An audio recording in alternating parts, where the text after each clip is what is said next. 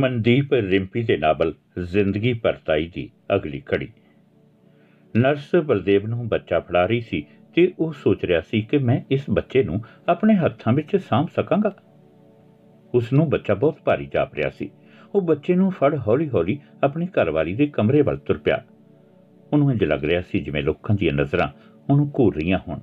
ਉਹਦੇ ਮਨ ਅੰਦਰ ਅਜਿਹੇ ਪ੍ਰਸ਼ਨਾਂ ਦੀ ਦੌੜ ਲੱਗੀ ਹੋਈ ਸੀ, ਜਿਨ੍ਹਾਂ ਦੇ ਉਹਦੇ ਕੋਲ ਕੋਈ ਜਵਾਬ ਨਹੀਂ ਸਨ। ਜਿਵੇਂ ਕਿ ਮੈਂ ਲੋਕਾਂ ਨੂੰ ਕੀ ਜਵਾਬ ਦੇਵਾਂਗਾ? ਮੇਰੇ ਘਰ ਖੁਸਰਾ ਕਿਵੇਂ? ਕਿਉਂ? ਉਹ ਸੋਚ ਰਿਹਾ ਸੀ, ਲੋਕ ਮੇਰੀ ਮਰਦਾਨਗੀ ਤੇ ਉਂਗਲਾਂ ਚੁੱਕਣਗੇ। ਸਾਰੇ ਸ਼ਰੀਕੇ 'ਚ ਥੁੱਥੂ ਹੋ ਜਾਵੇਗੀ। ਨਹੀਂ, ਮੇਰਾ ਇਹਦੇ ਨਾਲ ਕੋਈ ਰਿਸ਼ਤਾ ਨਹੀਂ ਹੋ ਸਕਦਾ। ਪਹਿਲਾਂ ਵੀ ਤਾਂ ਮੈਂ ਪਿਓ ਬਣਿਆ। ਮੇਰੇ ਪੁੱਤ ਬਿੰਦਰ ਦਾ ਤਾਂ ਸਭ ਨੂੰ ਪਤਾ ਹੀ ਹੈ। ਮੈਂ ਕਿਸੇ ਨੂੰ ਨਹੀਂ ਦੱਸਾਂਗਾ। ਮੈਂ ਭਾਫ ਵੀ ਨਹੀਂ ਕੱਢਣੀ ਕਿ ਮੇਰੇ ਘਰ ਮੈਂ ਖਤਮ ਕਰ ਦਿਆਂ ਇਸ ਨੂੰ। ਜਿਹੜਾ ਜੰਮਦਾ ਹੀ ਸਾਡੇ ਖਾਨਦਾਨ ਤੇ ਮੱਥੇ ਤੇ, ਇਹ ਮੇਰਾ ਕੀ ਲੱਗਦਾ? ਹਰਦੇਵ ਦੇ ਕਮਰੇ ਕੋਲ ਪਹੁੰਚ ਬਲਦੇਵ ਦੇ ਕਦਮ ਅਚਨਚੇਤ ਰੁਕੇ। ਉਹ ਮੁੜ ਪਰਤਿਆ। ਹੁਣ ਉਹਦੇ ਕਦਮਾਂ ਵਿੱਚ ਕਾਲੀ ਸੀ। ਉਹ ਕਾਲੀ ਨਾਲ ਹਸਪਤਾਲ ਤੋਂ ਬਾਹਰ ਵੱਲ ਤੁਰ ਪਿਆ। ਉਹਦੇ ਹੱਥ ਫੜਿਆ ਨਵ ਜੰਮਿਆ ਬੱਚਾ ਰੋਣ ਲੱਗਿਆ। ਉਹਦਾ ਰੋਣਾ ਬਲਦੇਵ ਦੇ ਕਾਲਜੇ ਨੂੰ ਧੂਰਿਆ ਸੀ। ਉਹਦੀ ਅੱਖਾਂ 'ਚ ਹੰਝੂ ਛਲਕ ਕੇ ਬੱਚੇ ਤੇ ਗਿਰ ਰਹੇ ਸਨ। ਪਰ ਬਲਦੇਵ ਬਿਨਾਂ ਰੁਕੇ ਤੁਰਦਾ ਜਾ ਰਿਹਾ ਸੀ। ਮੋਰਿਓ ਬਿੰਦਰ ਆਪਣੇ ਦਾਦੇ ਦਾ ਹੱਥ ਫੜੀ ਆ ਰਿਹਾ ਸੀ। ਨੇ ਆਪਣੇ ਦਾਦੇ ਦਾ ਹੱਥ ਛੱਡ ਪਿਓ ਦਾ ਹੱਥ ਫੜ ਲਿਆ ਤੇ ਬਲਦੇਵ ਦੇ ਕਦਮ ਉਸੇ ਥਾਂ ਰੁਕ ਗਏ। ਬਿੰਦਰ ਭੋਰੇ ਜੇ ਮੂੰਹ ਨਾਲ ਪੁੱਛਣ ਲੱਗਿਆ, ਪਾਪਾ, ਵੀਰਾ ਜਾਂ ਭੈਣ? ਇਹਨੂੰ ਭੁੱਖ ਲੱਗੀ ਆ? ਇਹ ਰੋਂਦਾ ਪਿਆ? ਇਸ ਤੋਂ ਪਹਿਲਾਂ ਕਿ ਬਲਦੇਵ ਕੁਝ ਆਖਦਾ, ਉਹਦਾ ਪਿਓ ਉਹਦੀਆਂ ਭਰੀਆਂ ਅੱਖਾਂ ਵੇਖ ਘਬਰਾ ਗਿਆ ਤੇ ਬੱਚੇ ਨੂੰ ਫੜਨ ਲਈ ਆਪਣੇ ਹੱਥ ਮੂਰੇ ਕਰ ਦਿੱਤੇ। ਬਲਦੇਵ ਨੇ ਬੱਚਾ ਆਪਣੇ ਪਿਓ ਦੇ ਹੱਥਾਂ ਵਿੱਚ ਸੰਭਾਲ ਦਿੱਤਾ। ਬੱਚੇ ਦਾ ਰੋ ਰੋ ਕੇ ਬੁਰਾ ਹਾਲ ਸੀ। ਬਲਦੇਵ ਦਾ ਪਿਓ ਕਹਿਣ ਲੱਗਿਆ, ਇਹਨੂੰ ਬਹੂ ਕੋਲ ਛੱਡਾ ਤੂੰ ਇੰਨਾ ਮੁਰਝਾਇਆ ਹੋਇਆ ਕਿਉਂ ਹੈ ਇਹ ਵੀ ਤਾਂ ਰੱਬ ਦਾ ਜੀ ਹੈ ਪੁੱਤ ਤਾਂ ਹੈ ਹੀ ਪਹਿਲਾਂ ਤੇਰੇ ਕੋਲੇ। ਤਾਂ ਕੀ ਹੋਇਆ ਜੇ ਹੁਣ ਰੱਬ ਨੇ ਧੀ ਦੇ ਦਿੱਤੀ? ਧੀਆਂ ਵੀ ਤਾਂ ਕਰਮਾਂ ਵਾਲਿਆਂ ਨੂੰ ਮਿਲਦੀਆਂ। ਪਿਓ ਦੀ ਗੱਲ ਸੁਣ, ਬਲਦੇਵ ਆਖਣ ਲੱਗਿਆ, ਹਾਂ ਬਾਪੂ, ਧੀਆਂ ਤਾਂ ਕਰਮਾਂ ਵਾਲਿਆਂ ਨੂੰ ਹੀ ਮਿਲਦੀਆਂ ਨੇ। ਬਿਨਾਂ ਕੁਝ ਹੋਰ ਸੋਚਾਂ ਉਹ ਬੱਚੇ ਨੂੰ ਸਾਂਭ ਹਰਦੇਵ ਕੌਰ ਦੇ ਕਮਰੇ ਵੱਲ ਤੁਰ ਪਿਆ ਤੇ ਮਨ ਹੀ ਮਨ ਸੋਚਣ ਲੱਗਿਆ, ਸੱਚਮੁੱਚ ਕਰਮਾਂ ਤੋਂ ਬਿਨਾਂ ਧੀਆਂ ਨਹੀਂ ਮਿਲਦੀਆਂ। ਰਿਸ਼ਤੇਦਾਰ ਹਸਪਤਾਲ ਵਿੱਚ ਖਬਰਾਂ ਸਾਰਾਂ ਲੈਣ ਆਉਣ ਲੱਗੇ। ਜਦੋਂ ਕਿ ਉਹਨੇ ਸਭ ਨੂੰ ਮਨਾ ਕਰ ਦਿੱਤਾ ਸੀ ਕਿ ਕੋਈ ਵੀ ਹਸਪਤਾਲ ਆਉਣ ਦੀ ਖੇਚਲ ਨਾ ਕਰੇ। ਬਲਦੇਵ 1 ਮਿੰਟ ਲਈ ਵੀ ਹਰਦੇਵ ਕੌਰ ਕੋਲੋਂ ਦੂਰ ਨਹੀਂ ਸੀ ਹੁੰਦਾ। ਬੱਚੇ ਦੇ ਗਿੱਲੇ ਕੱਪੜੇ ਵੀ ਆਪ ਹੀ ਬਦਲਦਾ। ਹਰਦੇਵ ਕੌਰ ਜਦੋਂ ਆਖਦੀ ਕਿ ਮੇਰੀ ਭੈਣ ਜਾਂ ਮਾਂ ਨੂੰ ਬੁਲਾ ਲਓ ਤੁਸੀਂ ਘਰ ਜਾ ਕੇ ਆਰਾਮ ਕਰੋ।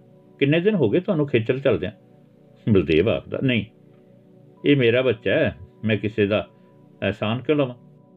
ਜਦੋਂ ਉਹ ਇੰਜ ਆਖਦਾ, ਤਾਂ ਹਰਦੇਵ ਕੌਰ ਸੋਚਾਂ ਵਿੱਚ ਪੈ ਜਾਂਦੀ ਕਿ ਬਿੰਦਰ ਦੇ ਜਨਮ ਵੇਲੇ ਤਾਂ ਜਿਹੀ ਕੋਈ ਜ਼ਿੱਦ ਨਹੀਂ ਸੀ, ਉੱਠ ਖੜੀ ਹੋਈ। ਫਿਰ ਅੱਜ ਕੀ ਹੋ ਗਿਆ? ਹਰਦੇਵ ਕੌਰ ਨੂੰ ਪਿਛਲੇ 2 ਦਿਨਾਂ ਤੋਂ ਇੰਨਾ ਹੀ ਪਤਾ ਸੀ ਕਿ ਮੈਂ ਇੱਕ ਧੀ ਦੀ ਮਾਂ ਬਣੀ ਹਾਂ। ਹਰਦੇਵ ਕੌਰ ਬਲਦੇਵ ਦੇ ਚਿਹਰੇ ਨੂੰ ਵੇਖ ਕੇ ਸੋਚਦੀ ਸੀ ਕਿ ਸ਼ਾਇਦ ਉਹ ਕੁੜੀ ਹੋਣ ਕਾਰਨ ਖੁਸ਼ ਨਹੀਂ ਹੈ। ਪਰ ਫਿਰ ਉਹਦੀਆਂ ਸੋਚਾਂ ਸਾਹਮਣੇ ਆਣ ਖੜਦੀਆਂ ਕਿ ਉਹ ਤਾਂ ਆਪ ਚਾਹੁੰਦਾ ਸੀ ਕਿ ਸਾਡੇ ਘਰ ਕੁੜੀ ਹੋਵੇ? ਹੁਣ ਫਿਰ ਕੀ ਹੋ ਗਿਆ? ਬਲਦੇਵ ਦੀ ਦੋਹਰੀ ਮਾਨਸਿਕਤਾ ਦੇ ਮਾਪਦੰਡ ਉਸ ਦੇ ਪੱਲੇ ਨਹੀਂ ਸਨ ਪੈ ਰਹੇ। ਜਦੋਂ 2 ਦਿਨ ਬਾਅਦ ਹਰਦੇਵ ਕੌਰ ਨੂੰ ਪਤਾ ਲੱਗਿਆ ਕਿ ਉਹ ਇੱਕ ਟਰਾਂਸਜੈਂਡਰ ਦੀ ਮਾਂ ਹੈ, ਉਹ ਅਦਮੋਜੀ ਹੋ ਗਈ ਤੇ ਉਹਦੀਆਂ ਅੱਖਾਂ ਦੇ ਹੰਝੂਆਂ ਤੇ ਸੰਗ ਦੇ ਹਟਕੋਰਿਆਂ ਨੇ ਉਸ ਦੇ ਚਿਹਰੇ 'ਚ ਉਦਾਸੀ ਭਰ ਦਿੱਤੀ। ਬਲਦੇਵ ਨੇ ਨਰਸਾਂ ਨੂੰ ਕਹਿ ਰੱਖਿਆ ਸੀ ਕਿ ਜੇਕਰ ਕੋਈ ਰਿਸ਼ਤੇਦਾਰ ਸਾਨੂੰ ਮਿਲਣ ਆਉਂਦਾ ਵੀ ਹੈ ਤਾਂ 2-4 ਮਿੰਟਾਂ ਵਿੱਚ ਹੀ ਰੌਲਾ ਪਾ ਦਿਆ ਕਰੋ। ਕਿ ਡਾਕਟਰ ਮੈਡਮ ਆਉਣ ਵਾਲੇ ਨੇ ਰੌਂਡ ਤੇ। ਇੱਥੇ ਭੀੜ ਇਕੱਠੀ ਨਾ ਕਰੋ। ਉਹਦੀ ਮਾਨਸਿਕਤਾ ਨੂੰ ਸਮਝਦਿਆਂ ਹੋਇਆਂ ਨਰਸਾਂ ਨੇ ਉਸ ਦਾ ਪੂਰਾ ਸਾਥ ਦਿੱਤਾ। ਜਦੋਂ ਬਿੰਦਰ ਬੱਚੇ ਨੂੰ ਮਿਲਣ ਆਉਂਦਾ, ਕਦੇ-ਕਦੇ ਉਹਦੀਆਂ ਪੋਲੀਆਂ-ਪੋਲੀਆਂ ਗੱਲਾਂ ਨੂੰ ਹੱਥ ਲਾਉਂਦਾ ਤੇ ਕਦੇ-ਕਦੇ ਨਿੱਕੇ-ਨਿੱਕੇ ਹੱਥ ਫੜ ਵਾਰ-ਵਾਰ ਵੇਖਣ ਲੱਗਦਾ। ਜਦੋਂ ਬਲਦੇਵ ਬਿੰਦਰ ਨੂੰ ਬੱਚੇ ਨਾਲ ਲਾਡ ਲਡਾਉਂਦਿਆਂ ਵੇਖਦਾ ਤਾਂ ਉਹਦਾ ਮਨ ਵੀ ਪੰਗਰ ਜਾਂਦਾ। ਤੇ ਉਹਨੂੰ ਵੀ ਨਿੱਕੇ ਬੱਚੇ ਤੇ ਬਹੁਤ ਲਾਡ ਆਉਂਦਾ। ਬਲਦੇਵ ਤੇ ਹਰਦੇਵ ਕੌਰ ਦੋਵੇਂ ਇੱਕ ਦੂਜੇ ਨੂੰ ਹੌਸਲਾ ਦਿੰਦੇ ਨਾ ਥੱਕਦੇ। ਬਲਦੇਵ ਨੂੰ ਇੰਜ ਲੱਗਦਾ ਜਿਵੇਂ ਸਾਡੀਆਂ ਖੁਸ਼ੀਆਂ ਕਿਸੇ ਨੇ ਚਪੇੜ ਮਾਰ ਕੇ ਖੋਲੀਆਂ ਹੋਣ। ਉਹਨੇ ਤਾਂ ਆਪਣੇ ਵੱਡ ਵਡੇਰਿਆਂ ਵਿੱਚ ਕਦੇ ਵੀ ਅਜਿਹਾ ਨਹੀਂ ਸੀ ਸੁਣਿਆ। ਪਰ ਉਹਨੂੰ ਕੀ ਪਤਾ ਸੀ ਕਿ ਉਹਨਾਂ ਦੇ ਘਰ ਵਿੱਚ ਬਲਦੇਵ ਦੇ ਪਿੰਡ ਤਰਖਾਣਾ ਦੇ ਘਰ ਵਧਾਈ ਮੰਗਣ ਆਏ ਖੁਸਰੇ ਨੂੰ ਉਹਨੇ ਮਜ਼ਾਕ ਮਜ਼ਾਕ ਵਿੱਚ ਕੁਝ ਜ਼ਿਆਦਾ ਹੀ ਵੱਧ ਘਟ ਕਹਿ ਦਿੱਤਾ ਸੀ। ਉਦੋਂ ਖੁਸਰੇ ਦੇ ਮੂੰਹੋਂ ਨਿਕਲੀਆਂ ਤਰਲਿਆਂ ਭਰੀਆਂ ਗੱਲਾਂ ਅੱਜ ਬਲਦੇਵ ਦੇ ਕੰਨਾਂ ਦੇ ਪਰਦਿਆਂ ਨਾਲ ਖਹਿਰੀਆਂ ਸਨ। ਉਦੋਂ ਨੇ ਕਿਹਾ ਸੀ, ਸਰਦਾਰਾ, ਰੱਬ ਕਿਸੇ ਨੂੰ ਨਾ ਸਾਡੇ ਵਰਗਾ ਬਣਾ ਕੇ ਘੱਲੇ ਇਸ ਦੁਨੀਆ 'ਚ। ਸਾਡੇ ਤਾਂ ਜੰਮਦੇ ਸਾਰੇ ਰਿਸ਼ਤੇ ਨਾਤੇ ਆਪਣੇ ਲਹੂ ਨਾਲ ਟੁੱਟ ਜਾਂਦੇ ਨੇ। ਨਾ ਅਸੀਂ ਕਿਸੇ ਦੇ ਪੁੱਤ ਰਹਿੰਦੇ ਆ ਤੇ ਨਾ ਭਰਾ ਤੇ ਨਾ ਹੀ ਕੋਈ ਹੋਰ ਸਾਕ। ਸਾਡਾ ਰਿਸ਼ਤਾ ਤਾਂ ਵਧਾਈਆਂ ਨਾਲ ਹੀ ਰਹਿ ਜਾਂਦਾ ਹੈ। ਅਸੀਂ ਤਾਂ ਸੁੱਖਾਂ ਮੰਗਦੇ ਆ ਸੰਝ ਸਵੇਰ। ਵੱਧ ਤੋਂ ਵੱਧ ਘਰਾਂ 'ਚ ਪੁੱਤ ਜੰਮਣ। ਪੁੱਤਾਂ ਦੇ ਵਿਆਹਾਂ ਦੀਆਂ ਵਧਾਈਆਂ ਮੰਗਣ ਜਾਈਏ। ਅਸੀਂ ਹਮੇਸ਼ਾ ਅਰਜ਼ੋਈਆਂ ਕਰਦੇ ਆ ਕਿ ਸਾਡੇ ਵੈਰੀ ਦੇ ਘਰ ਵੀ ਸਾਡੇ ਵਰਗੇ ਨਾ ਜੰਮਣ। ਸਾਡੀ ਜੂਨ ਬਹੁਤ ਮਾੜੀ ਹੈ। ਉਦੋਂ ਦੀਆਂ ਗੱਲਾਂ ਸੁਣ ਕੇ ਬਲਦੇਵ ਨੇ ਅਨਸੁਣੀਆਂ ਕਰ ਦਿੱਤੀਆਂ ਸਨ, ਕਿਉਂਕਿ ਉਦੋਂ ਕਿਹੜਾ ਉਹਦੇ ਨਾਲ ਉਹਦਾ ਕੋਈ ਰਿਸ਼ਤਾ ਸੀ, ਜਿਹੜਾ ਉਹਦੇ ਦੁੱਖ ਦਾ ਬਲਦੇਵ ਦੇ ਮਨ ਤੇ ਕੋਈ ਪਰਛਾਵਾਂ ਪੈਂਦਾ। ਅੱਜ ਉਹਦੀਆਂ ਗੱਲਾਂ ਉਹਨੂੰ ਅੰਦਰੋਂ ਅੰਦਰੀ ਖੋਰਦੀਆਂ, ਜਦੋਂ ਉਹ ਆਪਣੇ ਨਿੱਕੇ ਜਿਹੇ ਜਵਾਕ ਨੂੰ ਆਪਣੀ ਮਾਂ ਦੀ ਛਾਤੀ ਨਾਲ ਲੱਗਿਆ ਵੇਖਦਾ। ਔਖੇ ਸੌਖੇ 8 ਦਿਨ ਤਾਂ ਹਸਪਤਾਲ ਵਿੱਚ ਲੰਘ ਗਏ। ਹਰਦੇਵ ਕੌਰ ਤੇ ਬਲਦੇਵ ਦੋਵੇਂ ਸੋਚਾਂ ਵਿੱਚ ਪੈ ਜਾਂਦੇ ਕਿ ਹੁਣ ਕੀ ਕਰੀਏ? ਘਰ ਗਏ ਤਾਂ ਆਂਡੀਆਂ ਗੁਆਂਢੀਆਂ ਦੇ ਨਾਲ ਨਾਲ ਰਿਸ਼ਤੇਦਾਰਾਂ ਨੇ ਵੀ ਘਰ ਡੇਰਾ ਲਾ ਬੈਠਣਾ ਖਬਰਾਂ ਸਾਰਾ ਲੈਣ ਲਈ। ਉਹਨੂੰ ਸਮਝ ਨਹੀਂ ਸੀ ਆ ਰਹੀ ਕਿ ਕਿਹਨੂੰ ਕੀ ਦਸੀਏ। ਜਿੱਦਾਂ ਦਾ ਵੀ ਹੈ। ਹੈ ਤਾਂ ਸਾਡਾ ਆਪਣਾ ਜੀ। ਸ਼ਹਿਰਾਂ 'ਚ ਤਾਂ ਹਾਲੇ ਫੇਰ ਵੀ ਕੋਈ ਵੱਧ ਘੱਟ ਹੀ ਕਿਸੇ ਦੇ ਘਰ ਆਉਂਦਾ, ਪਰ ਪਿੰਡਾਂ ਵਿੱਚ ਕੋਈ ਕਿਸੇ ਦੀ ਖਬਰਸਾਰ ਲੈਣਾ ਨਹੀਂ ਭੁੱਲਦਾ। ਹਰ ਕੋਈ ਆਪਣਾ ਫਰਜ਼ ਸਮਝਦਾ ਇੱਕ ਦੂਜੇ ਦੇ ਮੂੰਹ ਮੱਥੇ ਲੱਗਣਾ, ਦੁੱਖ ਤਕਲੀਫ ਵਿੱਚ। ਬਲਦੇਵ ਸੋਚਦਾ ਜੇ ਖੁਸਰਿਆਂ ਦੇ ਡੇਰੇ ਗੱਲ ਪੁੱਜ ਗਈ, ਤਾਂ ਉਹਨਾਂ ਵੀ ਘਰ ਧਰਨਾ ਲਾ ਕੇ ਬੈਠ ਜਾਣਾ। ਅਸੀਂ ਕਿਵੇਂ ਦੇ ਦਈਏ ਆਪਣੇ ਜੀ ਨੂੰ ਕਿਸੇ ਬੇਗਾਨੇ ਹੱਥਾਂ 'ਚ? ਨਹੀਂ, ਹਰਗਿਜ਼ ਨਹੀਂ। ਮੈਂ ਆਪਣੇ ਬੱਚੇ ਨੂੰ ਕਿਸੇ ਨੂੰ ਨਹੀਂ ਦੇ ਸਕਦਾ। ਬਲਦੇਵ ਤੇ ਹਰਦੇਵ ਕੌਰ ਸਾਹਮਣੇ ਇੱਕ ਨਹੀਂ ਦੋ ਦੋ ਵੱਡੀਆਂ ਚੁਣੌਤੀਆਂ ਸਨ। ਇੱਕ ਆਪਣੇ ਜੀ ਦਾ ਖੁਸਰਿਆਂ ਦੁਆਰਾ ਖੋਹ ਲੈਣ ਦਾ ਡਰ ਤੇ ਦੂਸਰਾ ਆਪਣੇ ਭਾਈਚਾਰੇ ਵਿੱਚ ਇਸ ਬੱਚੇ ਦੀ ਉਗੜੀਆਂ ਉਹਨਾਂ ਦੇ ਮੱਥੇ ਦੀਆਂ ਲਕੀਰਾਂ, ਉਹਨਾਂ ਦੀ ਸੁਗੜੀ ਹੋਈ ਮਾਨਸਿਕਤਾ।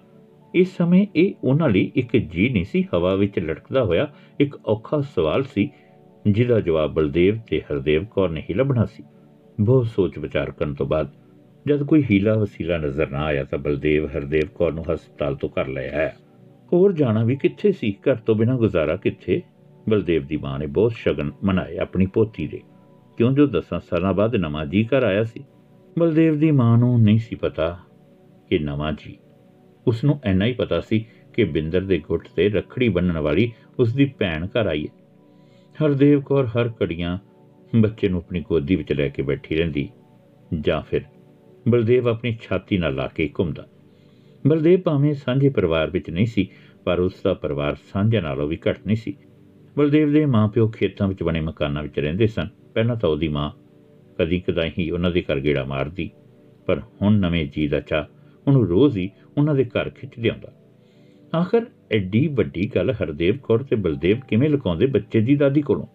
ਇੱਕ ਦਿਨ ਹਰਦੇਵ ਕੌਰ ਨੇ ਰਸੋਈ ਵਿੱਚ ਦੁੱਧ ਚੁੱਲ੍ਹੇ ਤੇ ਰੱਖਿਆ ਹੋਇਆ ਸੀ ਤੇ ਬਲਦੇਵ ਗੁਸਲਖਾਨੇ ਵਿੱਚ ਨਹਾਉਣ ਗਿਆ ਹੋਇਆ ਸੀ। ਗੇਟ ਖੁੱਲਾ ਸੀ। ਬਿੰਦਰ ਦੀ ਦਾਦੀ ਸਿੱਧਾ ਬੱਚੇ ਕੋਲ ਕਮਰੇ ਵਿੱਚ ਚਲੀ ਗਈ। ਬੱਚੇ ਨੇ ਕੱਪੜੇ ਗਿੱਲੇ ਕੀਤੇ ਹੋਏ ਸਨ। ਜਦੋਂ ਉਹ ਕੱਪੜੇ ਬਦਲਣ ਲੱਗੀ ਬੱਚੇ ਨੂੰ ਵੇਖ ਉਹਦੇ ਹੱਥ ਪੈਰ ਫੁੱਲਣ ਲੱਗੇ। ਐਨੇ ਨੂੰ ਬਲਦੇਵ ਜਦੋਂ ਕਮਰੇ ਵਿੱਚ ਦਾਖਲ ਹੋਇਆ, ਤਾਂ ਉਹ ਆਪਣੀ ਮਾਂ ਸਾਹਮਣੇ ਅੱਖਾਂ ਨੀਵੀਆਂ ਕਰ ਖੜਾ ਹੋ ਗਿਆ। ਉਹਦੀ ਮਾਂ ਨੇ ਅੱਖਾਂ ਭਰ ਕੇ ਆਪਣੇ ਪੁੱਤ ਨੂੰ ਕਲਾਵੇ ਵਿੱਚ ਲੈ ਲਿਆ। ਆਪਣੀ ਭੁੱਬ ਨੂੰ ਸਾਂਭਦੀ ਸਾਂਭਦੀ ਵੀ ਉਹ ਸਾਂਭ ਨਾ ਸਕੀ। ਉਹ ਰੋ ਪਈ। ਉਹਦਾ ਗਲਾ ਰੁੰਦਿਆ ਗਿਆ। ਉਹ ਪੁੱਤ ਨੂੰ ਬੁੱਕਲ ਵਿੱਚ ਲੈ ਕੇ ਆਖਣ ਲੱਗੀ, ਪੁੱਤ, ਤੇਰਾ ਇੰਨਾ ਜਿਗਰਾ ਆਪਣੇ ਕਾਲਜੇ ਨਾਲ ਪੱਥਰ ਬੰਨ ਕੇ ਫਿਰਦਾ ਰਿਹਾ। ਆਪਣੀ ਮਾਂ ਨਾਲ ਤਾਂ ਢਿੱਡ ਫਰੋਲ ਲੈਂਦਾ। ਬਲਦੇਵ ਵੀ ਹੁਣ ਰੋਕ ਨਾ ਸਕਿਆ ਆਪਣੇ ਹੰਝੂਆਂ ਨੂੰ। ਉਹ ਰੋਂਦਾ ਰੋਂਦਾ ਆਖਣ ਲੱਗਿਆ, ਮਾਂ, ਕੀ ਕਰਦਾ? ਹਿੰਮਤ ਨਹੀਂ ਕਰ ਸਕਿਆ ਤੇਰੇ ਕੋਲ ਆਪਣੇ ਲੇਖ ਫਰੋਲਣ ਦੀ। ਮਾਂ, ਦੇਖ ਕਿੰਨਾ ਸੋਹਣਾ ਮੇਰਾ ਜਵਾਕ। ਪਰ ਜੇ ਉਹਨਾਂ ਨੂੰ ਪਤਾ ਲੱਗ ਗਿਆ ਤਾਂ ਉਹਨਾਂ ਲੈ ਜਾਣਾ ਹੈ। ਉਹਨਾਂ ਨਹੀਂ ਰਹਿਣ ਦੇਣਾ ਆਪਾਂ ਕੋਲ। ਮੈਂ ਨਹੀਂ ਦੇਣਾ ਆਪਣਾ ਬੱਚਾ ਕਿਸੇ ਨੂੰ ਵੀ। ਮਾਂ ਵੀ ਰੋ ਰਹੀ ਸੀ ਤੇ ਪੁੱਤ ਦੇ ਹੰਝੂ ਵੀ ਨਹੀਂ ਸਨ ਰੁਕ ਰਹੇ। ਜਵਾਕ ਬੈੱਡ ਤੇ ਗੂੜੀ ਨਿੰਦਰ ਸੁੱਤਾ ਪਿਆ ਸੀ ਕਿਸੇ ਵੀ ਭੱਜੀ ਆ ਰਹੀ ਮੁਸੀਬਤ ਤੋਂ ਬੇਖਬਰ। ਉਹਨੂੰ ਨਹੀਂ ਸੀ ਪਤਾ ਕਿ ਉਹਨੂੰ ਜ਼ਿੰਦਗੀ ਵਿੱਚ ਕੀ ਕੀ ਚੱਲਣਾ ਪੈਣਾ। ਹੈ ਐਨੇ ਨੂੰ ਹਰਦੇਵ ਕੌਰ ਵੀ ਆ ਗਈ ਜਦੋਂ ਉਹਨੇ ਵੇਖਿਆ ਕਿ ਮੇਰੀ ਮਾਂ ਵਰਗੀ ਸੱਸ ਸਾਹਮਣੇ ਉਸਦੇ ਬੱਚੇ ਦਾ ਸੱਚ ਉਜਾਗਰ ਹੋ ਗਿਆ ਹੈ, ਉਹ ਵੀ ਖੁੱਲ ਕੇ ਰੋਈ ਆਪਣੀ ਸੱਸ ਦੇ ਗੋਡਿਆਂ ਤੇ ਸਿਰ ਰੱਖ ਕੇ। ਉਹ ਕਿੰਨੇ ਦਿਨਾਂ ਤੋਂ ਜਿਹੜੇ ਹੰਝੂਆਂ ਨੂੰ ਆਪਣੇ ਅੰਦਰ ਹੀ ਸਾਂਭੀ ਬੈਠੀ ਸੀ ਉਹ ਅੱਜ ਵਹਿ ਤੁਰੇ ਸਨ ਅਤੇ ਉਹਦੇ ਕਾਬੂ ਤੋਂ ਬਾਹਰ ਹਟਕੋਰਿਆਂ ਤੇ ਸਿਸਕੀਆਂ ਨਾਲ ਸਾਂਝਾ ਪਾ ਰਹੇ ਸਨ। ਇੰਨੇ ਨੂੰ ਬਿੰਦਰ ਵੀ ਆ ਗਿਆ ਆਪਣੇ ਦਾਦੇ ਨਾਲ। ਸਾਰਿਆਂ ਨੂੰ ਰੋਂਦਿਆਂ ਵੇਖ ਬਿੰਦਰ ਜਵਾਕ ਦਾ ਹੱਥ ਫੜ ਕੇ ਪੁੱਛਣ ਲੱਗਿਆ, ਬੀਬੀ, ਕੀ ਹੋਇਆ ਮੇਰੇ ਕਾਕੂ ਨੂੰ? ਤੁਸੀਂ ਸਾਰੇ ਕਿਉਂ ਰੋਂਦੇ ਪਏ? ਆਪਣੇ ਪੁੱਤ ਦੇ ਮੂੰਹੋਂ ਬੱਚੇ ਲਈ ਇੰਨਾ ਪਿਆਰ ਵੇਖ ਪਰਿਵਾਰ ਦਾ ਮਨ ਦਹਿਲ ਗਿਆ। ਪਰ ਬਲਦੇਵ ਦੇ ਪਿਓ ਨੂੰ ਹਾਲੇ ਵੀ ਕੁਝ ਨਹੀਂ ਸੀ ਪਤਾ ਬੱਚੇ ਬਾਰੇ। ਫਿਰ ਬਲਦੇਵ ਆਪੇ ਹੀ ਆਪਣੇ ਬਾਪੂ ਨੂੰ ਦੱਸਣ ਲੱਗਿਆ, ਬਾਪੂ ਆਪਣੇ ਘਰ ਕਿੰਨਰ ਵਿਆਹਾਂ ਤੇ। ਪੁੱਤ ਜੰਮਣ ਤੇ ਸਾਡੀਆਂ ਖੁਸ਼ੀਆਂ ਚਾਹੁੰਦੇ, ਸਾਥੋਂ ਵਧਾਈਆਂ ਮੰਗਣ। ਆ ਦੇਖ ਤੇਰੇ ਸਾਹਮਣੇ ਤੇਰੇ ਪੁੱਤ ਦੇ ਘਰ ਕਿੰਨਰ ਜੰਮ ਪਿਆ। ਬਾਪੂ, ਹੁਣ ਕੀ ਕਰੀਏ? ਕਿੱਧਰ ਜਾਈਏ? ਬਲਦੇਵ ਕਮਲਿਆਂ ਵਾਂਗੂ ਇੱਕੋ ਸਾਹ ਵਿੱਚ ਬੋਲ ਰਿਹਾ ਸੀ ਤੇ ਉਹਦਾ ਬਾਪੂ ਸਾਹਮਣੇ ਪੈ ਜਵਾਕ ਨੂੰ ਵੇਖ ਰਿਹਾ ਸੀ। ਉਹ ਇੰਜ ਖੜਾ ਸੀ ਜਿਵੇਂ ਕੋਈ ਪੱਥਰ ਦਾ ਬੁੱਤ ਖੜਾ ਹੋਵੇ। ਹੌਲੀ ਹੌਲੀ ਸਾਰੇ ਰਿਸ਼ਤੇਦਾਰਾਂ ਵਿੱਚ ਇਹ ਖਬਰ ਅੱਗ ਦੇ ਭਾਂਪੜ ਵਾਂਗੂ ਮਚ ਗਈ। ਕਿ ਬਲਦੇਵ ਦੇ ਘਰ ਨਾ ਪੁੱਤ ਜੰਮਿਆ ਨਾ ਧੀ, ਕੋਈ ਤੀਜਾ ਹੀ ਜੀ ਜੰਮ ਪਿਆ। ਇੱਕ ਦਿਨ ਸਵੇਰੇ ਸਾਜਰੇ ਹੀ ਇੱਕ ਗੱਡੀ ਆਣ ਖੜੀ ਉਹਨਾਂ ਦੇ ਦਰਾਂ ਮੂਰੇ ਆਂਢੀ ਗੁਆਂਢੀ ਕੰਧਾਂ ਉੱਪਰੋਂ ਸਿਰ ਚੁੱਕ ਚੁੱਕ ਕੇ ਵੇਖਣ ਲੱਗੇ।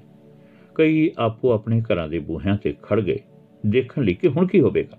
ਗੱਡੀ ਵਿੱਚ ਉਹਨਾਂ ਦੇ ਇਲਾਕੇ ਦੇ ਤਿੰਨ ਖੁਸਰੇ ਨਿਕਲੇ ਤੇ ਉਹ ਬੂਹਾ ਖੁੱਲਾ ਵੇਖ ਵਿਹੜੇ ਵਿੱਚ ਜਾ ਵੜੇ।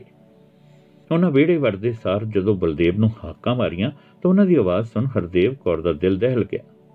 ਬਲਦੇਵ ਵਿਹੜੇ ਵਿੱਚ ਆ ਖੜਿਆ। ਬਿੰਦਰ ਹੈਰਾਨੀ ਨਾਲ ਵੇਖ ਰਿਹਾ ਸੀ ਉਹਨਾਂ ਅਜਨਬੀਆਂ ਵੱਲ। ਉਹ ਆਪਣੀ ਮਾਂ ਕੋਲ ਜਾ ਕੇ ਆਖਣ ਲੱਗਾ ਮੰਮੀ, ਪਤਾ ਨਹੀਂ ਕੌਣ ਬਾਹਰ ਤਿੰਨ ਜਣੇ ਆਏ ਨੇ। ਵੇਖਣ ਨੂੰ ਤਾਂ ਅੰਕਲ ਲੱਗਦਾ ਪਰ ਮੇਕਅਪ ਪੂਰਾ ਆਂਟੀਆਂ ਵਾਂਗੂ ਕੀਤਾ ਹੋਇਆ ਹੈ। ਪੁੱਤ ਦੀਆਂ ਗੱਲਾਂ ਸੁਣ ਹਰਦੇਵ ਕੌਰ ਦੀਆਂ ਡੈਬਰੀਆਂ ਅੱਖਾਂ 'ਚੋਂ ਹੰਝੂ ਛਲਕ ਪਏ। ਉਹ ਕੁਝ ਨਾ ਬੋਲ ਸਕੀ, ਜਿਵੇਂ ਸ਼ਬਦ ਮੁੱਕੇ ਹੋਣ। ਬਿੰਦਰ ਆਪਣੀ ਮਾਂ ਦੀ ਬਾਹ ਹਲੂਣ ਕੇ ਪੁੱਛਣ ਲੱਗਿਆ, ਦੱਸੋ ਮੰਮੀ, ਉਹ ਕੌਣ ਨੇ? ਆਪਣੇ ਘਰੇ ਕਿਉਂ ਆਏ? ਹਰਦੇਵ ਕੌਰ ਸੋਚਾਂ ਵਿੱਚ ਪੈ ਗਈ ਕਿ ਉਹ ਆਪਣੇ ਪੁੱਤ ਨੂੰ ਕਿਵੇਂ ਦੱਸੇ ਕਿ ਉਹ ਕੌਣ ਨੇ। ਉਹ ਤਾਂ ਕੁਝ ਵੀ ਸੁਣਨਾ ਜਾਂ ਕਹਿਣਾ ਨਹੀਂ ਸੀ ਚਾਹੁੰਦੀ, ਇਸ ਲਈ ਉਹ ਬਿੰਦਰ ਨੂੰ ਅੱਖ ਲੱਗੀ, ਜਾ ਜਾ ਕੇ ਖੇਤਾਂ ਵਿੱਚੋਂ ਬੀਬੀ ਬਾਪੂ ਨੂੰ ਬੁਲਾ ਲਿਆ। ਖੁਸਰੇ ਵਿਹੜੇ ਵਿੱਚ ਹੀ ਬੈਠ ਗਏ।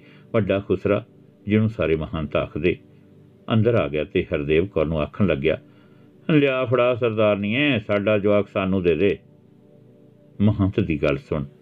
ਉਹ ਫਿਸ ਪਈ ਤੇ ਮਿੰਤਾਂ ਤਰਲਿਆਂ ਦੇ ਲਹਿਜ਼ੇ ਵਿੱਚ ਬੋਲੀ, ਮੈਂ ਕੁੱਖੋਂ ਜੰਮਿਆ। ਕਿੰਜ ਦੇ ਦਿਆਂ? ਇਹ ਮੇਰੇ ਹੱਡ ਮਾਸ ਚ ਗਿਆ। ਮੈਂ ਦਰਦਾਂ ਝੱਲੀਆਂ। ਇਹਨੂੰ ਜੰਮਣ ਲਈ ਮੈਂ ਨਹੀਂ ਦੇ ਸਕਦੀ ਆਪਣੇ ਬੱਚੇ ਨੂੰ। ਮੇਰਾ ਬੱਚਾ, ਮੇਰੇ ਪੱਲੇ ਪਾ ਦਿਓ। ਤੁਸੀਂ ਤਾਂ ਸਭ ਨੂੰ ਸੀਸਾਂ ਦਿੰਦੇ ਹੋ ਪੁੱਤ ਜੰਮਣ ਦੀਆਂ। ਖੁਸ਼ੀਆਂ ਮਨਾਉਂਦੇ ਹੋ। ਅੱਜ ਮੇਰੀ ਖੁਸ਼ੀ ਨਾ ਖੋਬੋ ਮੈਥੋਂ। ਹਰਦੇਵ ਕੌਰ ਦੇ ਤਰਲਿਆਂ ਨੂੰ ਸੁਣ ਮਹੰਤ ਕਹਿਣ ਲੱਗਿਆ, ਬੀਬੀ, ਇਹ ਤੁਹਾਡੇ ਸਮਾਜ ਵਿੱਚ ਨਹੀਂ ਰਹਿ ਸਕਦਾ।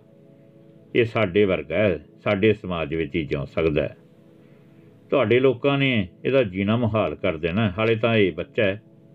ਸਾਡੇ ਵਿੱਚ ਰਚ ਵਿੱਚ ਆਊਗਾ। ਵੱਡੇ ਹੋਏ ਨੂੰ ਕੋਈ ਔਖ ਨਹੀਂ ਆਉਣੀ। ਜਦੋਂ ਇਹਨੇ ਸਾਡੇ ਨਾਲ ਰਹਿਣਾ ਸਾਨੂੰ ਵੇਖ ਕੇ ਆਪਣਾ ਮਨ ਸਮਝਾ ਲੈਣਾ ਪਰ ਤੁਹਾਡੇ ਇੱਥੇ ਲੋਕਾਂ ਦੀਆਂ ਦਿਲ ਚੀਰਵੀਆਂ ਗੱਲਾਂ ਨੇ ਇਹਨੂੰ ਖਤਮ ਕਰ ਦੇਣਾ ਇਹ ਨਹੀਂ ਰਲ ਸਕਦਾ ਤੁਹਾਡੇ ਸਮਾਜ ਵਿੱਚ ਕੌਣ ਸਵੀਕਾਰ ਕਰੇਗਾ ਇਹਨੂੰ। ਮਹੰਤ ਦੀਆਂ ਗੱਲਾਂ ਸੁਣ ਬਲਦੇਵ ਹੱਥ ਜੋੜਦਾ ਹੋਇਆ ਆਖਣ ਲੱਗਿਆ, ਤੁਸੀਂ ਸਾਨੂੰ ਮੌਕਾ ਤਾਂ ਦਿਓ, ਸਭ ਸਵੀਕਾਰ ਕਰਨਗੇ ਇਹਨੂੰ। ਬਲਦੇਵ ਦੀ ਗੱਲ ਸੁਣ ਮਹੰਤ ਬਲਦੇਵ ਨੂੰ ਪੁੱਛਣ ਲੱਗਿਆ, ਕਿ ਤੂੰ ਦੱਸ, ਕੀ ਤੂੰ ਸੌਖਿਆਂ ਸਵੀਕਾਰ ਕਰ ਲਿਆ ਸੀ ਇਸ ਬੱਚੇ ਨੂੰ? ਜਦੋਂ ਤੈਨੂੰ ਪਤਾ ਲੱਗਿਆ ਕਿ ਤੇਰਾ ਜਵਾਕ ਤੇਰੇ ਲੋਕਾਂ ਵਰਗਾ ਨਹੀਂ ਹੈ। ਤੇਰੇ ਮਨ ਵਿੱਚ ਸਭ ਤੋਂ ਪਹਿਲਾਂ ਕਿਸ ਤਰ੍ਹਾਂ ਦੇ ਖਿਆਲ ਉੱਗੇ ਸਨ? ਆਪਣੇ ਦਿਲ ਤੇ ਹੱਥ ਰੱਖ ਕੇ ਗੱਲ ਕਰੀ, ਸਰਦਾਰਾ। ਤੂੰ ਇੰਨੇ ਦਿਨ ਇਸ ਜਵਾਕ ਨੂੰ ਲੋਕਾਂ ਕੋਲੋਂ ਲੁਕਾਉਂਦਾ ਕਿਉਂ ਰਿਹਾ? ਕਿਉਂ ਨਹੀਂ ਖੁੱਲ ਕੇ ਦੱਸਿਆ ਆਪਣੇ ਲੋਕਾਂ ਨੂੰ ਕਿ ਤੁਹਾਡੇ ਘਰ ਜਨਮ ਲੈਣ ਵਾਲਾ ਬੱਚਾ ਜਿਹੜਾ ਹੈ? ਜਦੋਂ ਤੂੰ ਤਾਂ ਇਸ ਬੱਚੇ ਨੂੰ ਵੇਖਿਆ ਹੋਣਾ ਸਭ ਤੋਂ ਪਹਿਲਾਂ ਤੇਰੇ ਮਨ ਵਿੱਚ ਖਿਆਲ ਉਗੜਿਆ ਹੋਣਾ ਲੋਕ ਕੀ ਕਹਿਣਗੇ? ਦੱਸ, ਇਹ ਸਵਾਲ ਉਪਜਿਆ ਸੀ ਨਾ ਤੇਰੇ ਮਨ 'ਚ ਕਿ ਨਹੀਂ? ਰੱਬ ਨੂੰ ਹਾਜ਼ਰ ਨਾਜ਼ਰ ਮੰਨ ਕੇ ਜਵਾਬ ਦੇਈ। ਦੇਖ ਸਰਦਾਰਾ, ਝੂਠ ਨਾ ਬੋਲੀ ਬਲਦੇਵ ਦੇ ਮੂੰਹੋਂ ਕੁਝ ਨਾ ਨਿਕਲਿਆ, ਪਰ ਫਿਰ ਉਹ ਹਿੰਮਤ ਜਿਹੀ ਜੁਟਾ ਕੇ ਆਖਣ ਲੱਗਿਆ, ਤੂੰ ਸੱਚ ਕਹਿੰਦਾ, ਮੇਰੇ ਮਨ 'ਚ ਪਹਿਲਾ ਸਵਾਲ ਇਹੋ ਸੀ, ਪਰ ਹੁਣ ਮੈਂ ਦੁਨੀਆ ਨਾਲ ਲੜਨ ਦੀ ਧਾਰ ਲਈ ਹੈ ਆਪਣੇ ਬੱਚੇ ਦੀ। ਉਸ ਦੀ ਗੱਲ ਸੁਣ ਮਹੰਤ ਆਖਣ ਲੱਗਿਆ ਆ ਤੂੰ ਤਾਂ ਤਿਆਰ ਹੈ ਪਰ ਮੈਂ ਤਿਆਰ ਨਹੀਂ ਆਪਣੇ ਸਮਾਜ ਦਾ ਅੰਸ਼ ਤੈਨੂੰ ਦੇਣ ਲਈ ਇਸ ਤੇ ਕਿਸੇ ਦਾ ਕੋਈ ਹੱਕ ਨਹੀਂ। ਮਹੰਤ ਦੀਆਂ ਸਪਸ਼ਟ ਸਪਾਟ ਗੱਲਾਂ ਸੁਣ ਬਲਦੇਵ ਕੌਰ ਦਾ ਰੋਂਦੀ ਮਿੰਤਾਂ ਤਰਲੇ ਕਰਦੀ ਦਾ ਸੰਗ ਸੁੱਕ ਗਿਆ। ਮਹੰਤ ਬਲਦੇਵ ਕੌਰ ਦਾ ਸਿਰ ਪਲੋਸਦਾ ਹੋਇਆ ਆਖਣ ਲੱਗਾ, ਧੀਏ, ਕਿ ਸਾਡੇ ਮਾਪੇ ਭੈਣ ਭਰਾ ਨਹੀਂ ਹਨ? ਵੇਖ ਹੁਣ ਕੋਈ ਨਹੀਂ ਸਾਡੇ ਨਾਲ। ਸਭ ਛੱਡ ਗਏ ਸਾਨੂੰ। ਕਹਿਣਾ ਬਹੁਤ ਸੌਖਾ ਹੈ। ਪਰ ਅਜਿਹਾ ਬੱਚਾ ਪਾਲਣਾ ਕਿਸੇ ਪ੍ਰੀਖਿਆ ਤੋਂ ਘੱਟ ਨਹੀਂ। ਤੁਹਾਡੇ ਪਿੰਡ ਦਿਆਂ ਨੇ ਤੁਹਾਡਾ ਜੀਣਾ ਦੁੱਬਰ ਕਰ ਦੇਣਾ। ਤੁਹਾਡੇ ਜਵਾਕ ਨੂੰ ਪੈਰ ਪੈਰ ਤੇ ਜਲੀਲ ਕਰਨਗੇ। ਹਰਦੇਵ ਕੌਰ ਰੋਂਦੀ ਰੋਂਦੀ ਮਹੰਤ ਦੇ ਪੈਰਾਂ ਤੇ ਡਿੱਗ ਪਈ ਤੇ ਆਖਣ ਲੱਗੀ, ਮੇਰਾ ਬੱਚਾ ਭੁੱਖ ਨਾਲ ਮਰ ਜਾਏਗਾ, ਇਹਨੂੰ ਲੋੜ ਹੈ, ਆਪਣੀ ਮਾਂ ਦੇ ਦੁੱਧ ਦੀ। ਹਰਦੇਵ ਕੌਰ ਦੀ ਗੱਲ ਸੁਣ ਕੇ ਮਹੰਤ ਉਸ ਤੇ ਤਰਸ ਖਾ ਕੇ ਆਖਣ ਲੱਗਿਆ 6 ਮਹੀਨੇ ਰੱਖ ਲੈ ਆਪਣੇ ਬੱਚੇ ਨੂੰ ਆਪਣੇ ਕੋਲ। ਨਾਲੇ ਵੇਖ ਲਈ, ਆਪਣੇ ਸਮਾਜ ਦਾ ਵਤੀਰਾ ਤੇਰੇ ਤੇ ਤੇਰੇ ਪਰਿਵਾਰ ਲਈ। ਮੈਂ ਵੇਖਾਂਗਾ ਕਿਵੇਂ ਰਹਿੰਦਾ ਤੇਰਾ ਸਮਾਜ ਇਹਨਾਂ 6 ਮਹੀਨਿਆਂ ਵਿੱਚ ਤੇਰੇ ਨਾਲ। ਆਵਾਂਗੇ ਅਸੀਂ ਵਾਪਸ 6 ਮਹੀਨਿਆਂ ਬਾਅਦ ਆਵਾਂਗੇ। ਇਹ ਆਖੋ ਚਲੇ ਗਏ। ਜਿਉਂ-ਜਿਉਂ ਗੁਰਸੀਰਤ ਉਸ ਨਾਵਲ ਦੀਆਂ ਪਰਤਾਂ ਖੁੱਲਦਾ ਗਿਆ, ਮੇਰੇ ਮਨ ਅੰਦਰ ਉਸ ਬੱਚੇ ਲਈ ਇੱਕ ਯੁੱਧ ਛੜਨ ਲੱਗਿਆ। ਇਸ ਦੋ ਮੂੰਹੀ ਦੁਨੀਆ ਵਿਰੁੱਧ। ਮੈਂ ਸੋਚਣ ਲੱਗੀ ਕਿ ਉਸ ਬੱਚੇ ਦੇ ਜਨਮ ਨਾਲ ਹੀ ਉਸ ਦੇ ਕਿੰਨੇ ਵੈਰੀ ਜੰਪੇ ਮੈਂ ਨਾ ਖੋ ਗਈ। ਉਸ ਬੱਚੇ ਦੀਆਂ ਸੋਚਾਂ ਵਿੱਚ ਕਿ ਅੱਗੇ ਹੁੰਗਾਰਾ ਭਰਨਾ ਵੀ ਭੁੱਲ ਗਈ। ਹੁਣ ਮੈਨੂੰ ਉਹਦੀ ਆਵਾਜ਼ ਭਾਰੀ-ਭਾਰੀ ਮਹਿਸੂਸ ਹੋਣ ਲੱਗੀ। ਜਿਵੇਂ ਉਹਦੇ ਸੰਗ ਵਿੱਚ ਹਟਕੋਰੇ ਅੜੇ ਹੋਣ, ਜਿਵੇਂ ਉਹ ਆਪਣੇ ਹੌਕਿਆਂ ਨੂੰ ਦੱਬਣ ਦੀ ਜਦੋਂ ਜ਼ਹਿਦ ਕਰ ਰਿਹਾ ਹੋਵੇ। ਭਾਵੇਂ ਮੈਂ ਉਸ ਬੱਚੇ ਬਾਰੇ ਅੱਗੇ ਜਾਣਨਾ ਚਾਹੁੰਦੀ ਸਾਂ, ਪਰ ਗੁਰਸੀਰਤ ਦੀ ਹੰਝੂਆਂ ਭਰੀ ਭਿੱਜੀ ਆਵਾਜ਼ ਨੂੰ ਮਹਿਸੂਸ ਕਰਕੇ ਮੈਂ ਬਹਾਨਾ ਬਣਾਇਆ ਕਿ ਹੁਣ ਮੈਨੂੰ ਕੋਈ ਬਹੁਤ ਜ਼ਰੂਰੀ ਕੰਮ ਹੈ। ਬਾਕੀ ਕੱਲ ਸਹੀ।